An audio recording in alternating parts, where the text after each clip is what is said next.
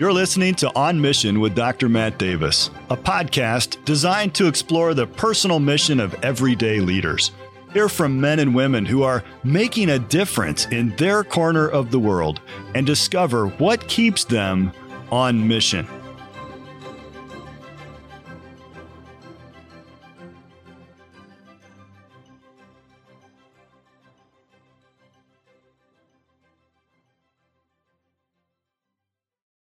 In today's conversations, Matt and I talk with two people who are self identified people people. More than just being extroverted in nature, Mark Herbster's life has been characterized by relationship building. Whether it was traveling to churches and ministering specifically with pastors, or grabbing coffee with high schoolers at the many summer camps he's spent time at, Mark loves people, and it shows. Susan Marshall also understands that good leadership is an exercise in relationship building. She contends that you can't expect to be effective in your mentoring if you don't care about the person first and foremost as a human and not a project.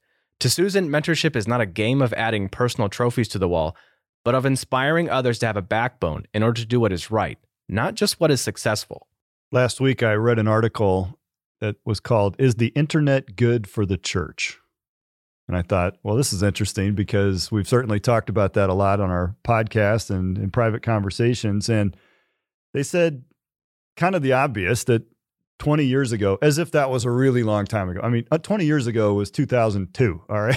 it doesn't seem like that long ago for me, anyway. In my lifetime, it's a yeah. long time ago. 20 years ago, well informed citizens might claim 20 sources of news. And now they're talking about you have 20 to 200 to 2,000 to 200,000 to 2 million to every single person in the world who has a Twitter or a Facebook or an Instagram. Mm-hmm. And when you think about the number of voices and the lack of discernment in determining credibility of each of those sources, now we have the opposite problem. It's not that we don't have access to information, it's that we have access to too much information and we don't know what the real truth is. And the question that comes up in terms of church is not the undeniable fact that the internet is good for some things as a tool, it can be used in ministry, but whether or not the internet is replacing church in some of its core mm. functions. We all had to do Zoom church for a while during COVID. And people started to think, well, wait a minute, I can connect with my church, but you know, the church three states away puts on a better show or has a better preacher or, or, you know and the next thing you know people don't come back. But there are parts of church that are irreplaceable. There are human elements that we need that the church is designed to meet. And i think it's very interesting that both of these conversations with very different walks of life very different kinds of people they're both talking about the need for personal ministry personal ministry. And you know, the article goes on to explain the difference between curation, like reading the encyclopedia where they've chosen all of the best sources, versus an algorithm, which personalizes what you get and might know you better than you would even like to admit. And one of the paragraphs says, at the time, it was still a curated world controlled by editors and publishers and producers. Like pastors, these gatekeepers benefited from broad agreement. TV shows and periodicals could sell more advertisements that way. Pastors could focus on study and shepherding with one eye on the most popular cable news and talk radio hosts among their congregations, and that was good enough. You kind of knew what the temperature was. But, but they go on to say the curated world has largely disappeared and it's been replaced by the algorithm. And so, you know, we got to ask ourselves what, what is shaping Christians what is shaping young people more these days? Their relationships at church, their one on one mentoring relationships, or their relationships online. And we have to confront that and realize that. And so I think we have to look at the benefits, certainly.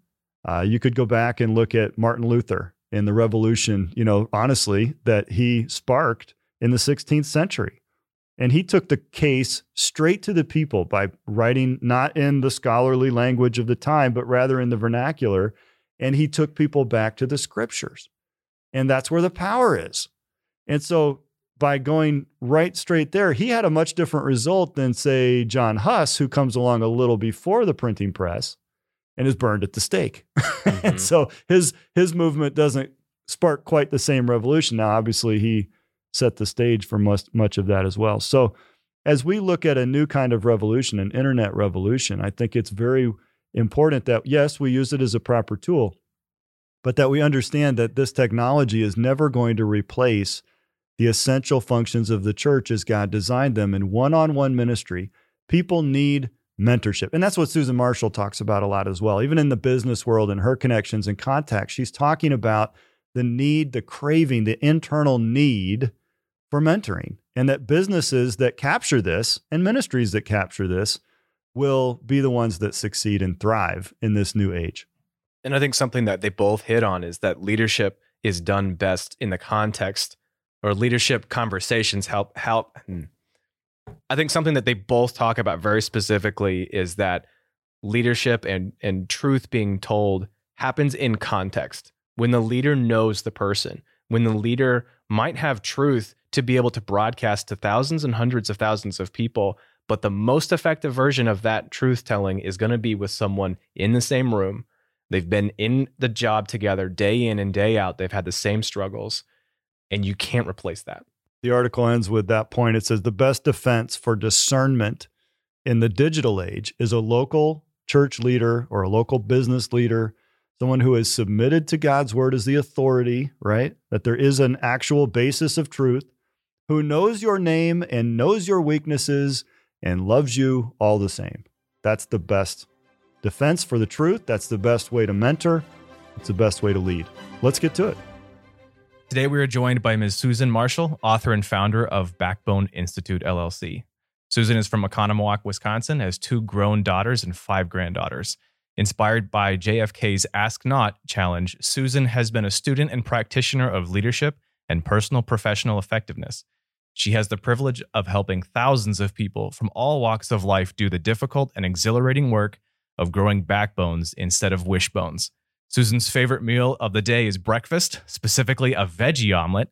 Her hobbies include reading and writing. Susan, welcome to the podcast. Thank you very much. I'm delighted to be here. And thanks for mentioning that veggie omelet. It really is my favorite thing. Well, that's great. And, you know, we had a bre- business breakfast this morning, and you were the keynote speaker for that. And I'm so thankful for uh, you taking time out to not only join us for that and uh, give that presentation, which was very informative, but also to talk to us today on the podcast. So thank you for joining us in that. And I have a couple of questions for you just uh, before we get going here today, just find out a little bit about you and your preferences in life. And so, uh, my first question is if you could travel anywhere in the world that you haven't yet been, where would you go and why? Oh, where would I go and why? Um, I would go to probably um, the Samoan Islands. Interesting. Okay. Yeah, because I have a perception, and it may be absolutely false. I've never been there, um, but I have a perception of richness and depth in terms of the people who live there, along with ocean breezes and the sound of the waves. Oh yeah, that sounds delightful I'm right there. now. Yeah, let's do it. Let's do it. All right. So I picked up in your talk this morning that you really wanted to be a lawyer in life. And I respect that because I'm, I'm an attorney by profession. I don't know if you realize that. And so, did you always want to be a lawyer? And how terrible has your life been since you you never went that route? Thank or you did for, you? Thank you for opening that wound again. yeah. yeah, I really appreciate this. I did. I always wanted to be a lawyer, and and actually, I wanted to be engaged in conversations that mattered. Right. right? So debate and and as I said this morning, I loved to debate. I would debate anybody about anything. My mother called me argumentative. I did not appreciate that, and we debated that, right? So, and it's fascinating to me, and always has been, continues to be to this day, where debate or discussion becomes argument, right? And invitation to intellectual retaliation. I'm like, wow, okay. We we hear it. I'm triggered. Yes. Okay. Well, words are violence and things like that. We can't have a just a civil conversation about something maybe we disagree over. When did we lose our curiosity? Right. And trade it in for flat out conflict? Hmm. Interesting. So you have an organization that you've decided to name. I assume as the founder, you got to choose the name for Absolutely. it. Absolutely. And you chose to call it the Backbone Institute. You're not a chiropractor. no, but you know what? I am a chiropractor of character. Okay, so so why why did you choose that name, the Backbone Institute? Because in 2000, uh, I had a book published called How to Grow a Backbone 10 Strategies for Gaining Power and Influence at Work. And as I was writing that book, I, am an observer. I was saying that this morning. I've been watching people since I was a young child, fascinated by how some people are influential and other people are not only not influential, but they're not really even very good at following. So I was trying to tease out what that was about. And when people wanted to have influence, but couldn't for whatever reason, what's that about?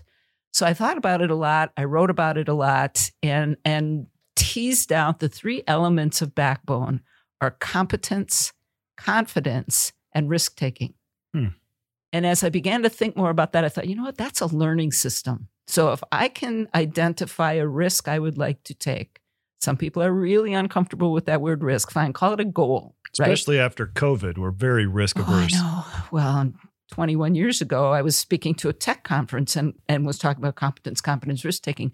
And a techie runs up to me at a break and he goes, You can't say that word. I'm like, Whoa, what word? And he goes, Risk. I said, Why not? He said, Because people get freaked out. Yes. Like that's kind of the whole point of right. competence, confidence, and risk taking. Well, right? we used to say, you know, risk isn't something to be completely avoided and eliminated. It's something to be managed. Bingo. We talk about risk management, and we we would say, if you wanted to eliminate risk, you wouldn't be able to leave the house. Exactly. And now, after COVID, we got people who literally haven't left the house for and, over a year and don't want to anymore. Oh, that's so, what I'm worried about. And that's a whole. I mean, we could go down the COVID path, which we'd probably rather not this morning. But but the whole risk notion became a starting point. So if that's the thing that I'm scared about, but I'm really kind of intrigued by, and I'd like to go do, how then? What do I need to back up and learn how to do the competence piece? in learning how to do things, my confidence grows. Mm. It's an iterative process. It's a not a one and done thing. But if I can begin doing that on a small basis and take these little risks, maybe I can approach medium risk. And then maybe I can really swing for the fence. But these days, in society today, we have more opportunities to learn and grow our skills at our fingertips for free than I think any time in the history of civilization. Yes. And yet there's not that curiosity. You talked about curiosity. Just I wonder how that works. I wonder how I and we sometimes we we see ourselves as well. I, I don't know how to do that. And, and some instead of learning, we just let that ignorance define us. Right. I think that's true. And I think what part of the reason for that, I think, is we got distracted. Mm. Right. There were so many things to be had, so many accolades to amass social media has been a driver of not only distraction, but in my judgment, and it's simply that, uh, a, an invitation to stay immature mm.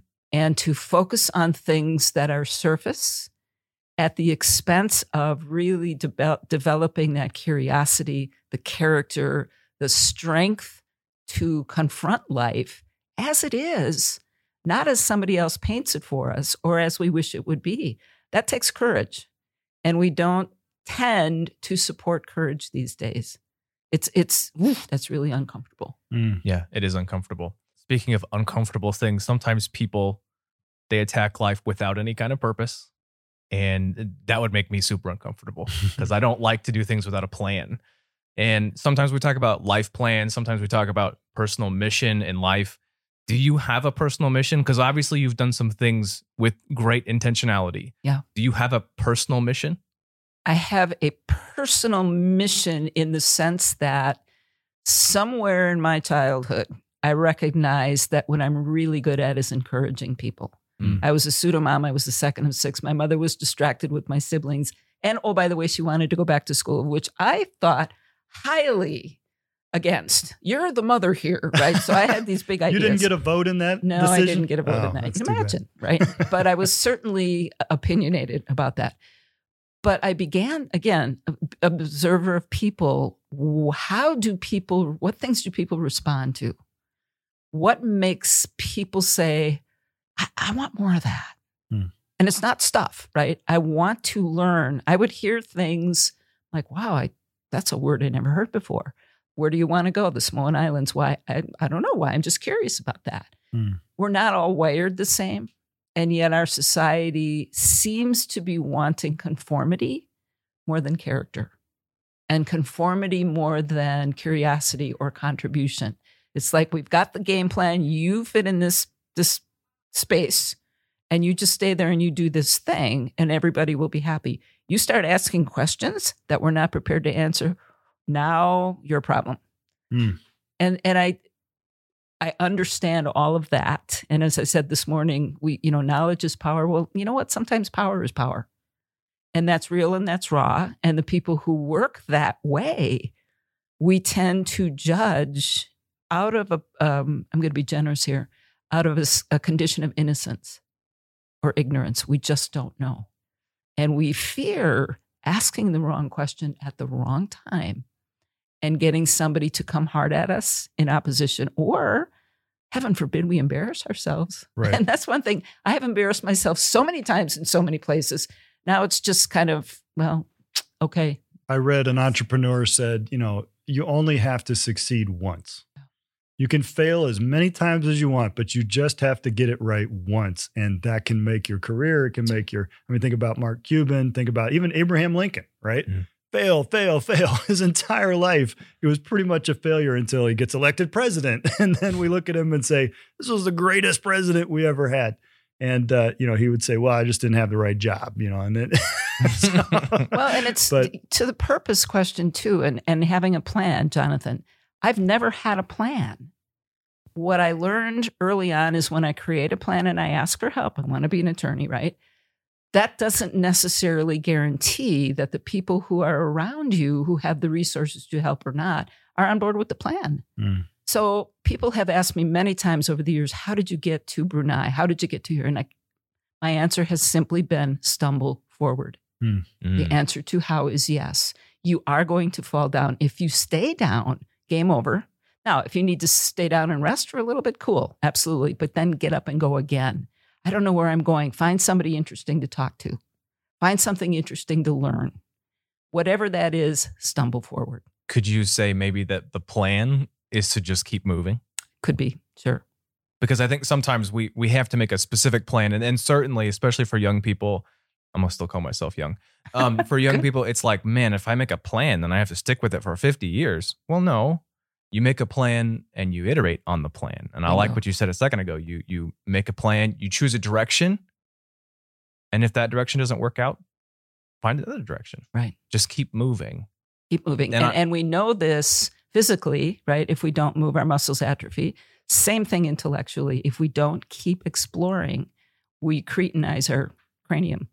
All right, all How's right. that But let me term? let me be the crusty administr- administrator in the room and play devil's advocate. It's all good to stumble forward and basically fumble through life with no no particular direction. But what about the role of commitment to something? And what about the fact that you know? I, I mean, there's a, there's a generation now that wants to just aimlessly wander through life. So this message could be very attractive to them. Oh, good. I don't have to have a real drive. I don't need a direction. I don't think that's what you're saying. Not at all. So, how would you differentiate between somebody who sort of lacks motivation or direction in life versus somebody who is that risk taker, but that maybe is brave enough to change direction as the circumstances or the prompting or open doors or those kinds of things Yeah, my life? brain's going in like 16 Yeah. different directions right now. but I think the, the commitment part is essential to any forward motion and to any success in life. If you try something and you get bored, it's like, ah, I'm going to go do something else. There's got to be some sense of direction, right? And it goes to the legacy question, Jonathan, we talked about a little bit a while ago before we started this podcast. How do you want to be remembered on this planet? Right. What what did you touch? What did you teach? Who did you influence? How did you use the resources that were available to you? What are you all about? And I don't think, and I'm not in the academic environment a whole lot, but I, I sometimes worry that our educators are missing that particular question because that really challenges human beings to investigate a plan. Is this truly what I want to be committing? Commitment, my intellectual energy, my resources, my time on this planet.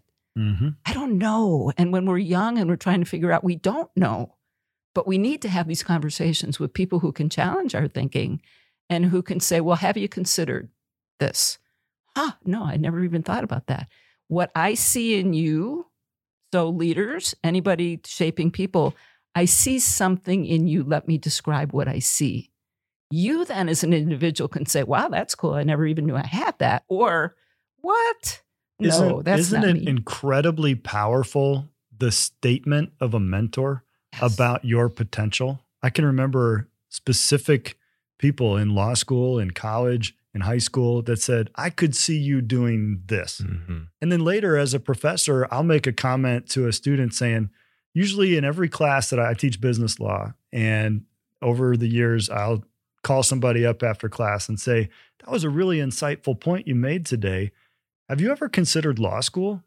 And then I've had people come back six, seven years later and say, You know, I, it, I never even thought about that profession or that career until you made that comment to me. And I think, oh, I hope it was the right thing. You know, there's a lot of responsibility to chart someone's path in life, but God will use that comment or that that little nudge by a mentor to just kind of open someone's eyes to a whole new world of possibility. It's incredible. It truly is amazing. And I think one of the most remarkable gifts we can give one another as human beings is literally noticing each other. Noticing. Yeah.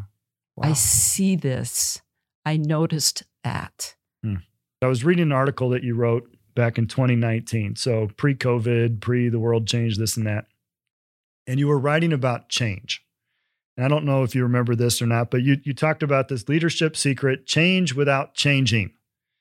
And you, you began your article, and I thought this is exactly what I run into as the chief executive. Sometimes we have an idea and we say, listen, this would be so much better if we could if we could expand in this area, if we could adjust in this. And everybody says, yeah, as long as I can do that without actually changing a single thing that I do. Right? and so we want the result, but we don't want the change. And you said it this way I want it to be better, but I don't want to change anything that makes me comfortable. I'm all for change, just don't make me alter my routines. And if we're anything in life, it's we're all about preserving the status quo, right? And yet, you cannot grow as an organization or an individual without change. But it's that thing we're so afraid of. right? Ah, you know what? I just hate this.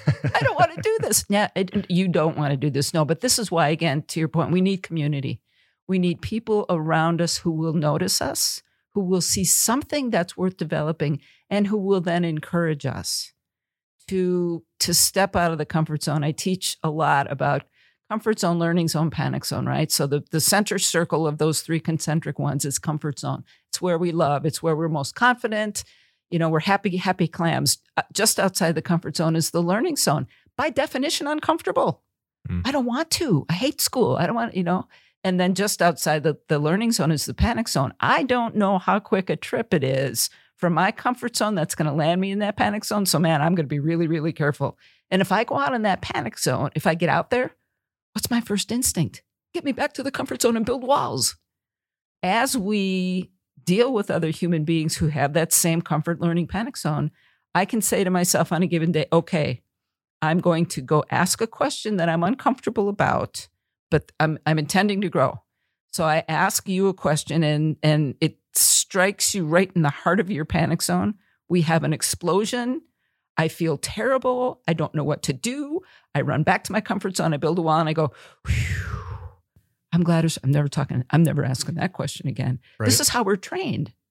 or or a, a question is almost misperceived as a challenge. Yes. and then there's an emotional response of defensiveness and and you know defensiveness is just us trying to reassure ourselves that i'm okay Mhm. I, i'm not the monster that this person evidently thinks that i am this happened to me yesterday and i think sometimes we get emotional whether it's at work or in life because we are just totally misinterpreting maybe what really is a question and this happens in in child rearing as well you said you have a daughter and I'm sure this never happened to you, but every once in a while, my kids will push back on a rule or something that we have thrown out and said, this is what we do in our family. And they said, but dad, why can't we? You know, and they want to launch into comparison with the other kids. And so as a parent, you know, you want to get defensive of that and you feel like your kid is challenging. And I heard the analogy once and I think it's so good. It was so good for me.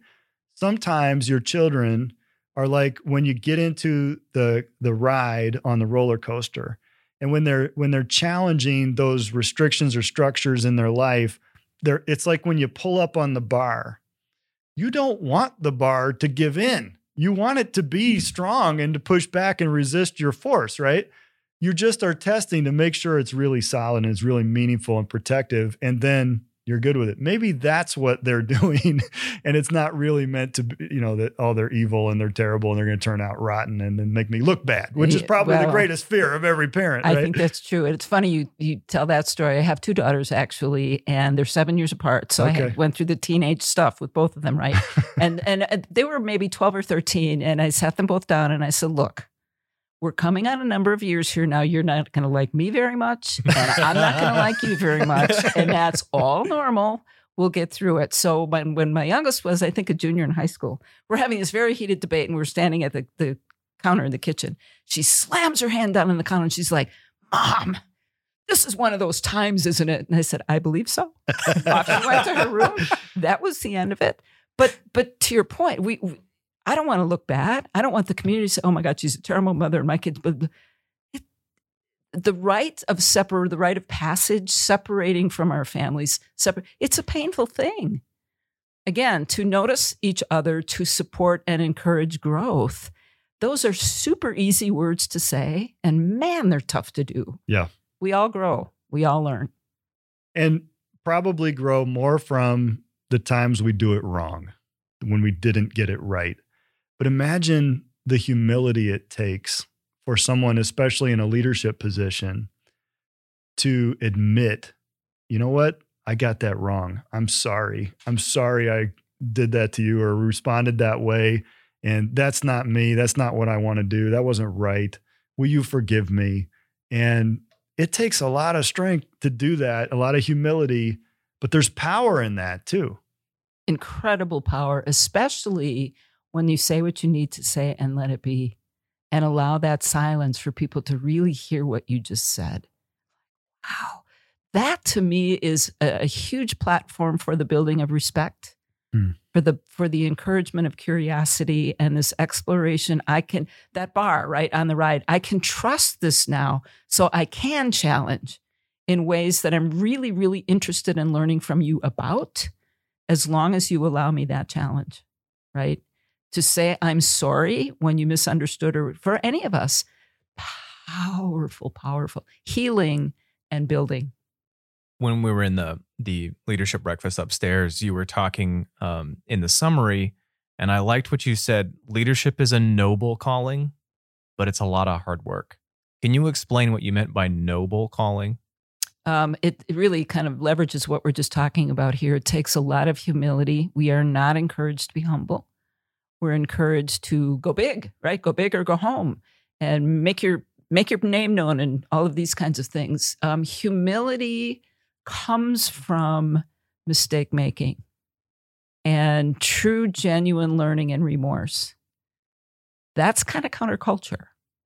And, and the whole notion of doing that hard work and stepping in front of a crowd sharing a decision you've made and committed to and standing firm in that i truly believe is noble in the sense that it inspires other to others to understand what that looks like. Wow you made a decision. I may disagree but if i can understand how you got there i can appreciate if i'm a grown up so that's a whole other angle of this right? We're not often grown-ups. When we are it's a pretty powerful thing. But i do believe we are we are desperately in need of leadership today in all walks of life, mm. in every avenue.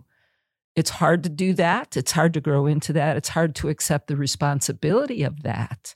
So, for all of our leaders listening to this now, thank you. It is a noble calling and it is really tough work. So, your your topic this morning was about toxicity in the workplace, and it's really the the uh, antithesis of leadership is allowing or creating that toxic uh, work uh, environment. And I was wondering if there was an example that you could think of when a person's toxic communication strategy or style can even undermine the effectiveness of what would otherwise be a pretty solid or favorable business or mission or political platform. No matter what it is, if, if you're toxic in the way you're communicating, it doesn't matter that you were right. And you know that that's something I think all the time, and even in ministry that happens. We get dogmatic about having the right position on a thing, and then we're just ugly or toxic in the way that we communicate it. Then nobody cares that you were right, and it, it actually isn't just unnecessary. Doesn't it kind of undermine the rightness of the cause at I- that point? I agree with you. I think it undermines it terribly. It destroys credibility. It destroys amity, comedy between people. And when we begin to destroy relationships because we are dogmatic or self righteous, um, we've lost our ability to influence in ways that we all, most of us want to be influenced. We really do. We want leaders. We want to know the right way to go. We want, again, that encouragement. But man, oh man, if I can agree intellectually, but you're just so a toxic human being, uh, yeah, I oof, don't make it that hard for me, please. But toxic, it seems to me, when I saw your list of toxic behaviors, it seemed to me that the, the unfortunate part is toxic comes natural. Mm. I mean, that's the sin nature, the flesh, Right. whatever you want to call it spiritually. Uh, but, you know, you listed out ignorance, arrogance, bias, deceit, competition, and the willful rejection of the truth. And I'm like, man, does that not describe That's straight Bible. yeah, I mean that's that Yeah. is uh, really good. But yet that's the natural response that we have either to our experiences or to stimuli around us or even to just opportunities that come along is that our our human nature will most often have us using others instead of encouraging others as you talked about you being your gift. And and I think man, I I, I want to always have an environment that is free of those toxins. A toxin is a poison. Yes. So, I, i- i- is your point? Listen, these things are killing you and and your business. Get them out. I mean, there's a better way. Yes. In addition to that, being clear eyed and, and strong minded enough to recognize toxicity is real. It exists everywhere. We are not, as hard as we work, as sincere as we may be, we're not going to be able to get rid of it. How do we break through it? Hmm. How do we acknowledge and move on? Right. And, and it has to start with each one of us. Am I being ignorant and arrogant and all those kinds of things? Well, if nobody's sharing that what I'm doing is toxic, how would I know? It comes naturally. My old boss used to talk about when we'd go on the road and do conventions and workshops for ministry leaders, we would talk about the work environment and he would he would talk about someone who had a bad spirit. You know, and I think that this is another way to describe that, a bad spirit. And he said, look, you've got to deal with the bad spirit. If you don't, if you don't deal with the root instead of just the fruit, right? Then uh, it's just going to fester and get worse. And you say, well, but I can't deal with this because this person is so talented and we really need him. And he said, listen, if you don't deal with it, what you're going to have is a talented bad spirit and they're going to leave. And when they leave, if you let it go, they're going to take five or a dozen other people with them because toxicity is like contagious. And one Mhm. toxic response seems to stimulate another toxic response. Bad behavior multiplies. Yeah. It really does. And when you're when you're the bad leader, the bad spirit, the more people you can get following you, the cooler that is, man. You know Mm. what? And that's where you get these arm wrestling power struggles within organizations. Well, you know, Satan, right? The bad angel and the good angel. And uh, Mm. it- none of this is new. Right. as I said this morning, it feels like this world right now is so, so, so much more toxic because we're living it. You know, you read the stories in the Bible or you read the Gulag Archipelago, you, you read about the darkness of humanity. It's scary and it's real. And we have access to more bad news Mm. than Yeah. we're probably meant to have to absorb. I mean, honestly, are we meant to know every bad thing happening on the planet right now? to what end? Yeah. And so, yet we, it's addictive. Yeah. And so we get addicted to it. It affects us psychologically, emotionally, spiritually, and ultimately, maybe even physically. as we let those things kind of fester. So it's better to deal with it. It's better to root it out. As we sit here on a college campus and you have all these bright young minds around you, and it's inspiring and it's exciting and it's optimistic because education is very future oriented and we can change the world and all of those things. What what's some top advice or tip that you would give to somebody who's a college student that wants to get out there, have a life that matters and make a difference? I have two responses. The first one that came to mind as I listened to you kind of set this up is how can you help these college kids? How can we collectively help them? Mm-hmm. When you talk to them, look in their eyes. Hmm. Let them know you see them. Hmm. Listen to what they're saying. Repeat some of that back to them so they feel seen, they feel heard, they feel valued. Then we can talk about eh, share share your thinking with me. What are you thinking you'd like to do? Again, going back to the beginning of this conversation, here's what I've noticed about you, right? Um, have you thought about, would you consider? It's like, wow, I'm a kid and I don't know. And I would never say that out loud because, of, of course, I got it all put together, right? But breaking it down to the simple human connection to begin. We're all smart people. We all have the capability. God bless us all. And thank you, Lord, for the intellectual capacity. But if we don't feel valued by someone as a human being first, that intellectual capacity may be destructive, may be depressing. We because we have, first of all, yes, too much negative input. Um, we're barraged with it daily. But so what? What do you see in me? What will you help me do? If I trust you, I will tell you what I'm thinking about. Hmm. But if you're going to talk to me and look over my shoulder and look at the next kid walking down the hall, I, I got nothing. So much of what's most valuable and most meaningful about education doesn't happen in the formal academic classroom.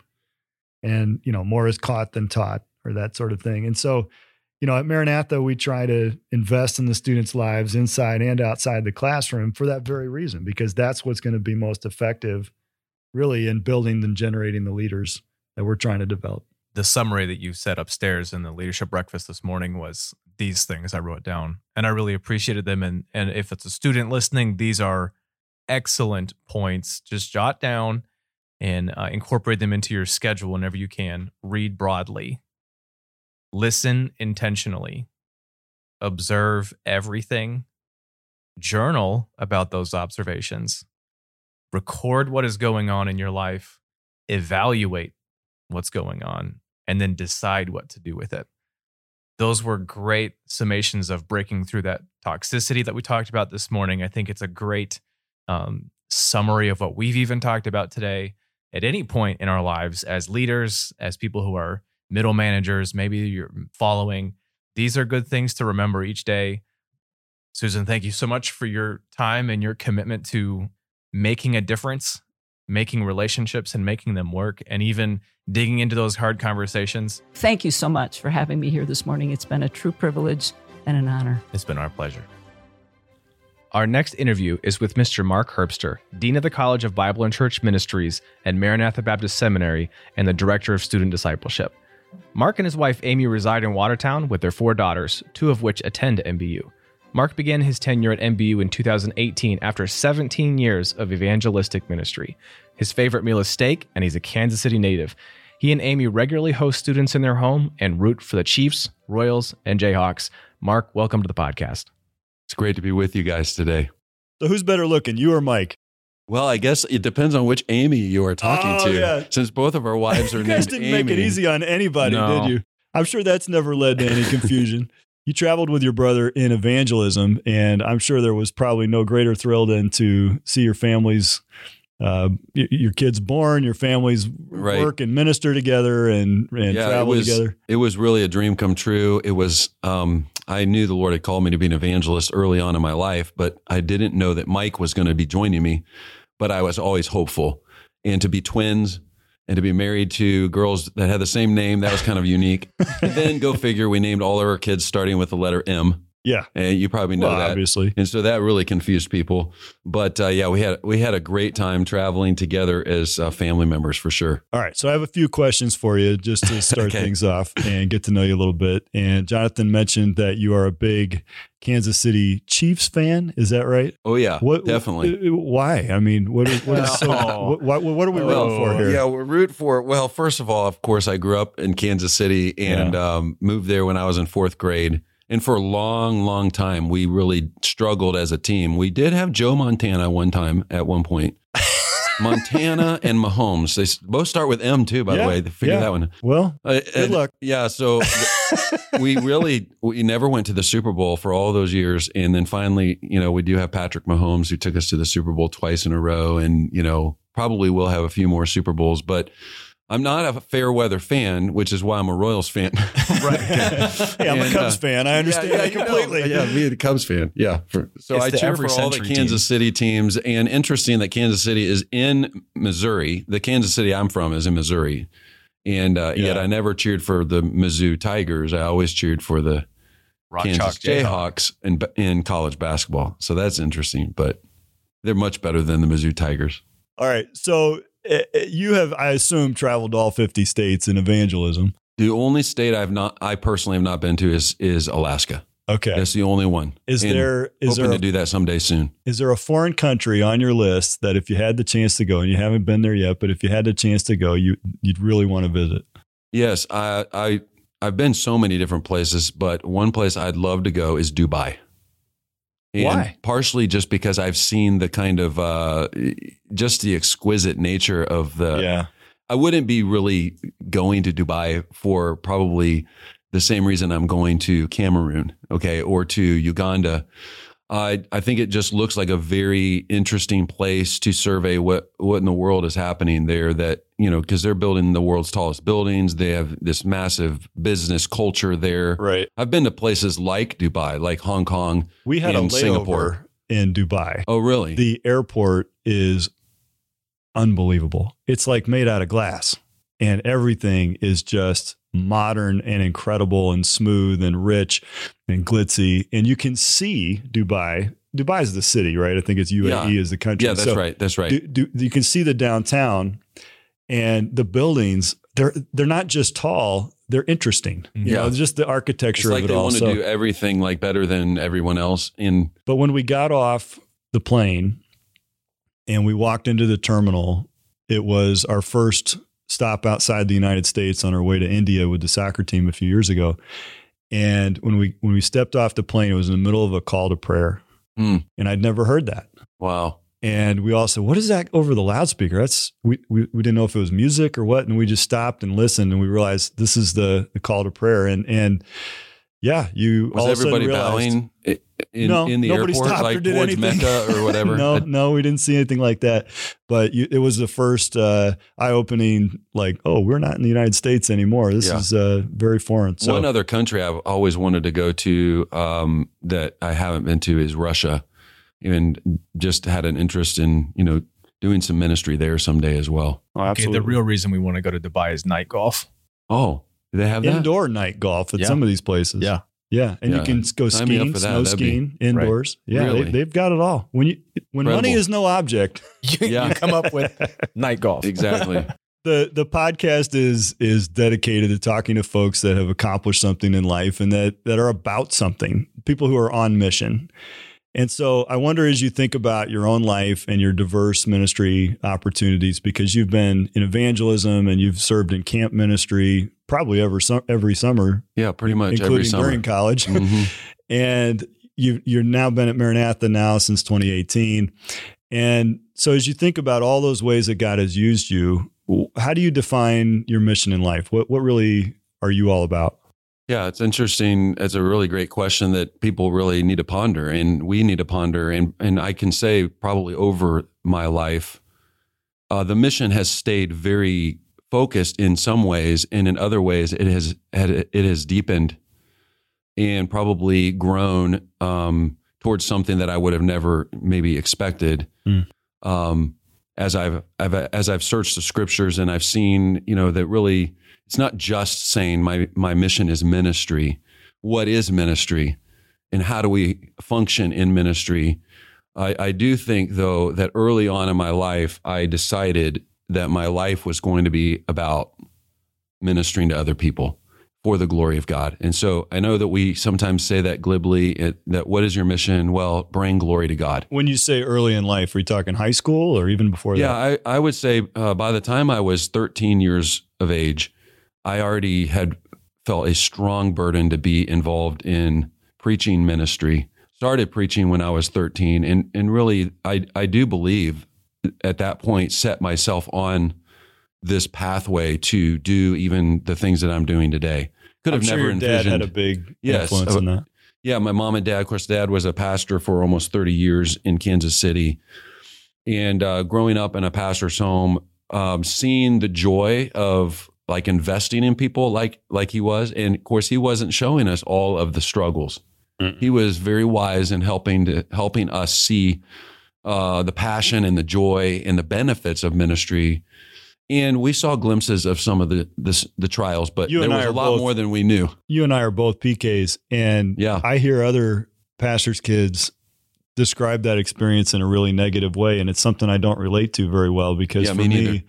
It wasn't a negative thing at all. Uh, I knew that there were ups and downs in ministry, but my dad didn't bring that stuff home, and when he did, it was always in a positive way that the Lord was working and Exactly. There was yeah, God's and I think that the combination of the the incredible uh, giftedness that my parents had in ministry with the consistency of life at home as well, that combination of seeing the success in ministry, but then the sincerity of their lives um, really impacted. I mean, there's it's not one of the obvious reasons why all three of us are in the ministry. My brother Matt in Hong Kong, Mike at Southland Christian Ministries, and then me serving here at Maranatha is because our parents lived that consistency and they were on that mission the Mhm. mission to show us that no matter what you do in life is is all about the heavenly kingdom it's the citizenship in heaven that matters not the citizenship on the earth that matters and i think the older i've i've gotten and the more i've experienced ministry i think that the lord has opened my eyes to really what is actually going on when we minister to people and it's way bigger than we can ever imagine So, what does that word mean to you, ministry? Because it's used to describe organizations and programs, but it, that doesn't seem to be the way you're using it because you're talking about an impact on people. Yes. I I believe that a servant or a minister is someone who does whatever is necessary to make someone else successful. That's a definition I believe I probably learned at camp at the Wilds Christian Camp. I'm not I don't know if it's verbatim, but so when I you know, when I think of ministry, it really is all about what do you how are you making others successful? I think of Philippians 2 that we are to esteem others better than ourselves. Look not every man on his own things, but every man also on the things of others. And and then as you start to do that, then God blesses and exalts you to a place where more people can be influenced, more people can be um, impacted by your life and ministry. That verse is fascinating. The word esteem there is Mhm. is literally to account. Just just reckon it to be true. Yeah. And it doesn't mean that you go through life thinking you're the worst person in the world. It means that you place a higher value on others intentionally. And it, it's it's something we have to do because our Yeah, flesh is right. always trying to elevate ourselves. And yet there's a humility in ministry that says, No, I'm here to serve others. And Yeah. that's a different kind of life. I totally agree, and I think that that is cultivated in. I I'm seeking to cultivate this, I should say, in my own life by recognizing the greatness of God first, because think that w- when pride is exhibiting itself in our lives, it's when it's when we are when we think more highly of ourselves than we ought to think. It's because we don't have a proper view of God, and the deeper I go in the the Word with God and His and His attributes, the more I realize life isn't at all about me. It's about what what is God doing in the lives of others. Wow. So what is ministry like in evangelism? What is that? What is it like? I mean, we, we see evangelists come in, they are, they're with us for a week or three days and it's incredible. And there's great preachers and, and, uh, they have awesome stories. You know, evangelists always have the best stories. And, you know, we, we are encouraged and we grow spiritually and then they're gone. Right. And it's like, right. where did they go?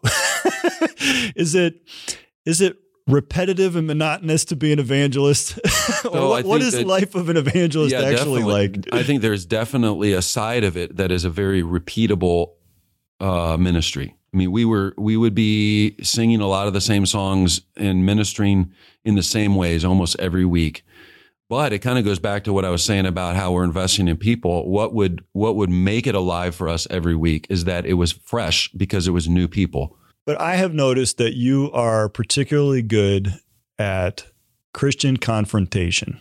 Mm. You're one of the most friendly people I've ever met and outgoing, but you also, I mean, it's a little ironic to have Yeah, those two abilities. So, can you speak to that? I mean, where does that come from? Because most people don't have the guts to confront somebody, even a even a close friend, Right. about something that they're grieved about or concerned about and they if they do they probably don't do it in the most gracious way so there's an art form almost to christian Yeah, confrontation I don't I don't know where it all has come from. I do know that my dad was a great example to me in that. I heard over and over verses uh, like um, speaking the truth in love. right You know, you got to have truth and love. You have to have conviction and compassion together because compromise is always wrong, but contention is wrong too. Hmm. And uh, you know, you bring this up because just just uh, was it t- today or yesterday? I I just uh, had to do a gracious confrontation of a student, and uh, it was just a really simple conversation. And I feel like if you can, if the if the people that you're confronting know that you love them and that you've attempted to build that relationship with them, which I, I strive to do. You can't always do that, okay, but strive to do that. Then the, they already know that it's coming from a spirit of love.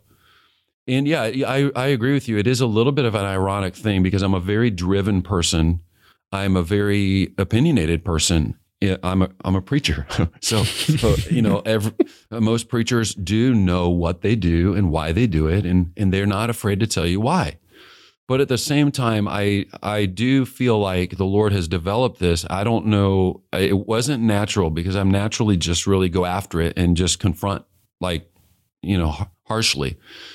But um, con- has really developed more of a, a friendliness and a smile. And even when sometimes when I'm saying something that's pretty tough to somebody, I can truly do it with a sense of of you know it's okay. There's more, always more than one way to fail in anything but this particularly you can be too strong or you can be too Yes. too much of an avoidance um, on the too strong side of things i would always tell my kids listen or even myself sometimes i have to say you can be right or you can be effective right Wh- which Yeah. one do you want to be That's good. and and it, a lot of times it's much easier to see someone's faults from the outside looking in a lot, a lot harder to see your own Yes. and it's even harder still to accept uh, a correction. hmm I used to bristle so bad when my wife would kick me under the table if we were at a, a social gathering and I was getting a little carried away or whatever. I know that's a shock to think Yeah. that might ever Well, happen, hap- but oh, that back in happens. the old days, a That happens to me too. And I, I, I just would be like, "Hey, I know what I'm doing." And she was.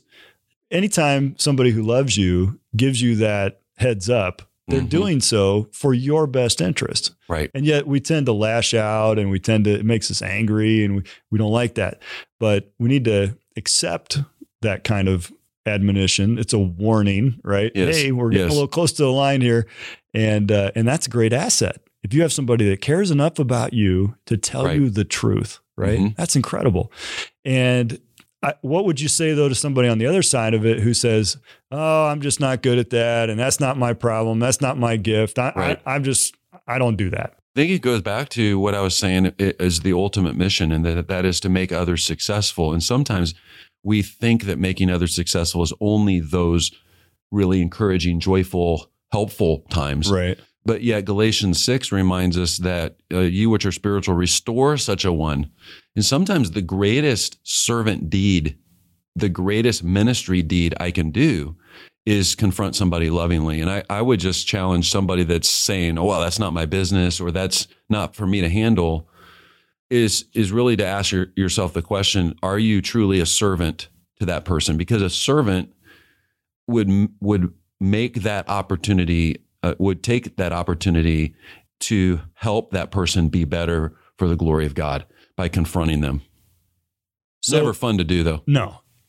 So the question is, why did you stop doing that? So you Yeah. you've done so Yeah. much of the work on it, we, we we've covered really well, and, and I think we're all on the same page with evangelism is such a crucial ministry, Yes. and the camp ministry just fits really well with even Maranatha culture of uh, being intentional about decision making and and consecrating your life to Christ. So why did you stop, and why did you come off the road? I'm not sure he stopped. Yeah, right. I know. I'm still doing I'm still doing a lot of traveling, but not the same sort of evangelistic style of uh, week long meetings and things like that. And and you know, I did that for 17 years, lived in an RV, and and so the question is a very valid one. And I think you know the Lord started to work in my heart and my in, and in my family. My wife and I, especially, uh, we were feeling a little unsettled about what we were seeing in uh, many of the local church ministries we were involved with, we were noticing a lack of uh, a lack of energy, a lack of um, uh, multi generational churches. A lot of them, a lot, a lot of the churches we were being involved with were mostly older folks, and they we were hearing stories about people sending their kids away, and then they come back and they're in the community, but they're never returning to the church. Those kinds of things, and we were starting to just feel very unsettled about is this something we'll be doing this type of ministry for an, another 20 years and we didn't know what the lord was going to open for us we didn't really have any vision of that or or goal for a, a particular ministry but my wife would say to me regularly she would say things like you know i really think that maybe maybe you'd be good in a college setting someday she would say that through the years and I always was like, mm, I'm not really an academic guy. I'm not, you know, I'm not, I don't view myself as a scholar. I'm definitely not a scholar, especially being around guys here at Maranatha that are. I noticed that. Uh, but I, I knew that I would, I would enjoy the connection with the next generation. But my heart became very burdened about specifically conservative Christian ministry in passing that on to the next generation. And so when we showed up here to Maranatha and um, Dr. Marriott said, Hey, you know, we really like the way you're connecting with everybody here. We appreciate your preaching. It's very strong, it's very expositional. He was, you know, complimenting me and he was like, We think maybe, maybe you should consider working here. I don't remember exactly how he said it, but something like that. I was like, immediately in my heart, I was like, This might be it. I mean, it was almost immediate. Hmm. Um, because we were fully engaged in the in the role of evangelism. We had meetings scheduled for the next two or three years, but I was energized and more excited about what I was seeing in the lives of the of the college students, and thinking that maybe we should be able to take what we believe in ministry and philosophy and life and family, and articulate it to the next generation at the college at the college age in a way that is receivable. And praise god that's you know so that that was the burden that kind of moved me away from the the methodology i was using i do kind of agree with dr davis though that i'm still an evangelist and i'm still doing a lot of what i what i love to do You're you're never going to not identify yourself as an evangelist because it's who you are. It's it comes out. But God designed you that way. yeah You have a pretty broad portfolio of responsibilities at Maranatha. I'm sure it keeps you busy. Uh, you oversee Sure. all of the ministerial training programs at both the undergraduate and the seminary level. Those were big shoes to fill from Dr. Oats as yes he transitioned definitely. more 100% into the classroom in that. Um, but you're also the director of student discipleship. right Can you describe some of the mechanisms that Yeah. exist where where real authentic st- student discipleship is taking place? So I really am so thankful for that that privilege because that was a part of my title that probably did um, really draw me into Maranatha is that that discipleship model. You know that that part of my job description. We're working very closely with the athletes.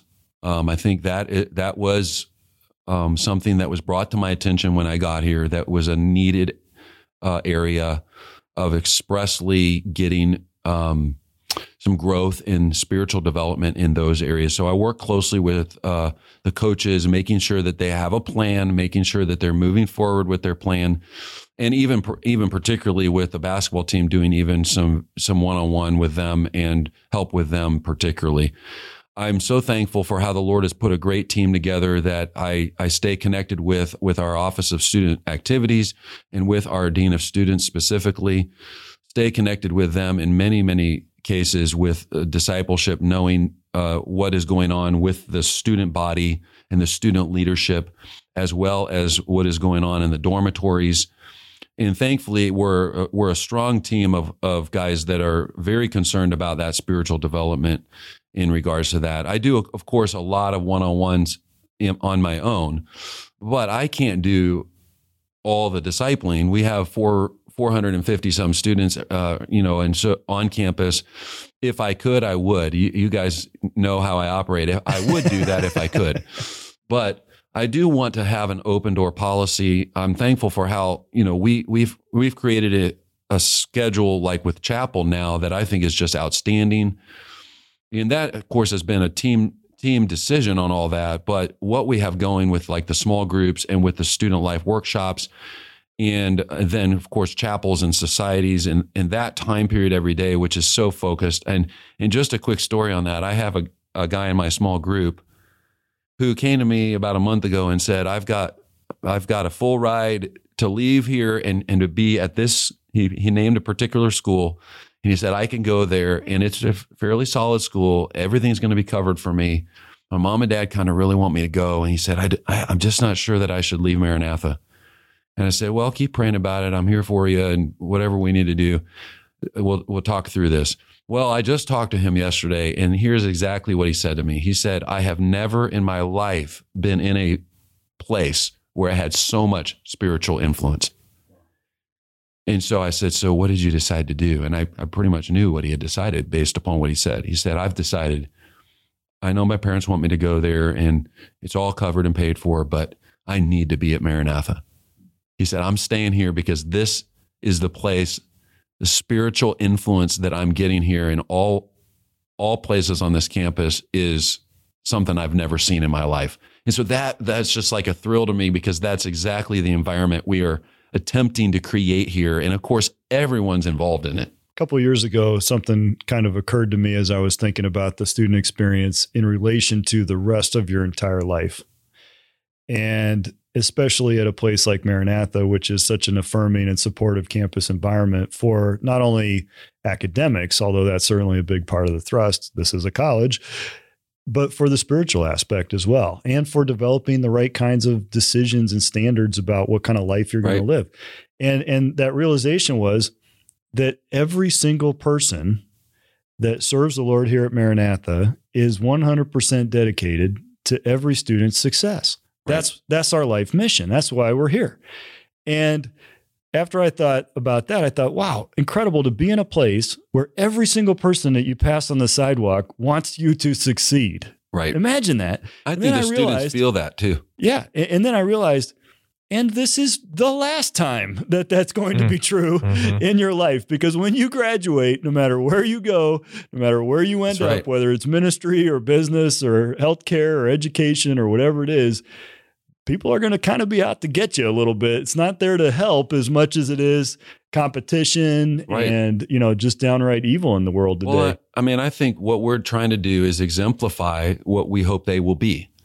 And that is discipleship. That's the first step is really being the proper example. Follow me as I follow Christ. And one of the things that's really strongly emphasized here is servant leadership. And so we as leaders exhibiting what Christ did is he he served in order to be in, in order to be a leader, he became a servant. He is by nature a servant. And so when we demonstrate that here on this campus and and then we hope that they leave and and they experience that for the rest of their life. There's a, there there's a couple things I say regularly, and I I know I'm a, a creature of habit because I'm an evangelist. See, so I just keep repeating things, right? But uh, I say one one of the things that I, I love to say is this is a short term experience but that we hope will generate a lifetime of commitment. because four years goes by very fast. I know because I was in college, you guys were as well, and you look back with fond memories mostly. Okay, but but what we're hoping is that these four years will be a short term experience that that launches them into a, a lifetime of commitment. They don't realize how they're going to feel when they look back like we do now. Uh, how how awesome it was to be in this environment. Okay, but they they will they will someday. The other thing I say regularly, just quickly say this, is that uh, is that every occupation is an opportunity of ministry. And I think that's really important, especially coming from me as the dean of the College of Bible and Church Ministries, because it's not just pastoral vocation that I'm interested in. I want our business guys and our uh, med- those being trained in medicine, nurses, and educators, all of them to recognize we're all in the ministry, and there's no second class citizen. Amen. So as you look at that whole portfolio of ministry and all that you've poured yourself into, a thousand percent, is it worthwhile? And what makes it worthwhile? Yeah, well, the the answer is absolutely worthwhile. Um, when you think about, and, and I live with this, I'm I'm sure you guys do as well as here at here at campus. When you think about and you start to perceive in your mind where will these students be five years from now, ten years from now, and you think about the amazing impact that they're going to have on people. I, I literally think this often. I'll be able to say, I talked to them. I they were in my office. I will get a lot of joy for many, many years watching how the Lord develops them and uses them. And of course, we get to see this with even recent graduates that are serving the Lord and people that are in ministry all around the world that came out of Maranatha. And ultimately, of course, theologically, we know that even a cup of cold water in his name does not go unnoticed. So we know they get, we know it's worth it because we're servants of the Lord, and whatever we do in the name of the Lord for the sake of His name is going to be honored, and uh, we're laying up treasures in heaven for sure. So it's been a joy to talk with you today. Everyone knows on campus how excited you are to be here. I think we enjoy you being around and your whole family too, not just you. Thank you for your life of service before you even got here. And thank you for not just talking about how things are supposed to be done, but showing mm how things are supposed to be done. By God's grace. Thanks for being with us today. Thanks for the opportunity. Thank you for joining us today. On Mission is a production of Maranatha Baptist University. To connect with Susan Marshall, go to backboneinstitute.com.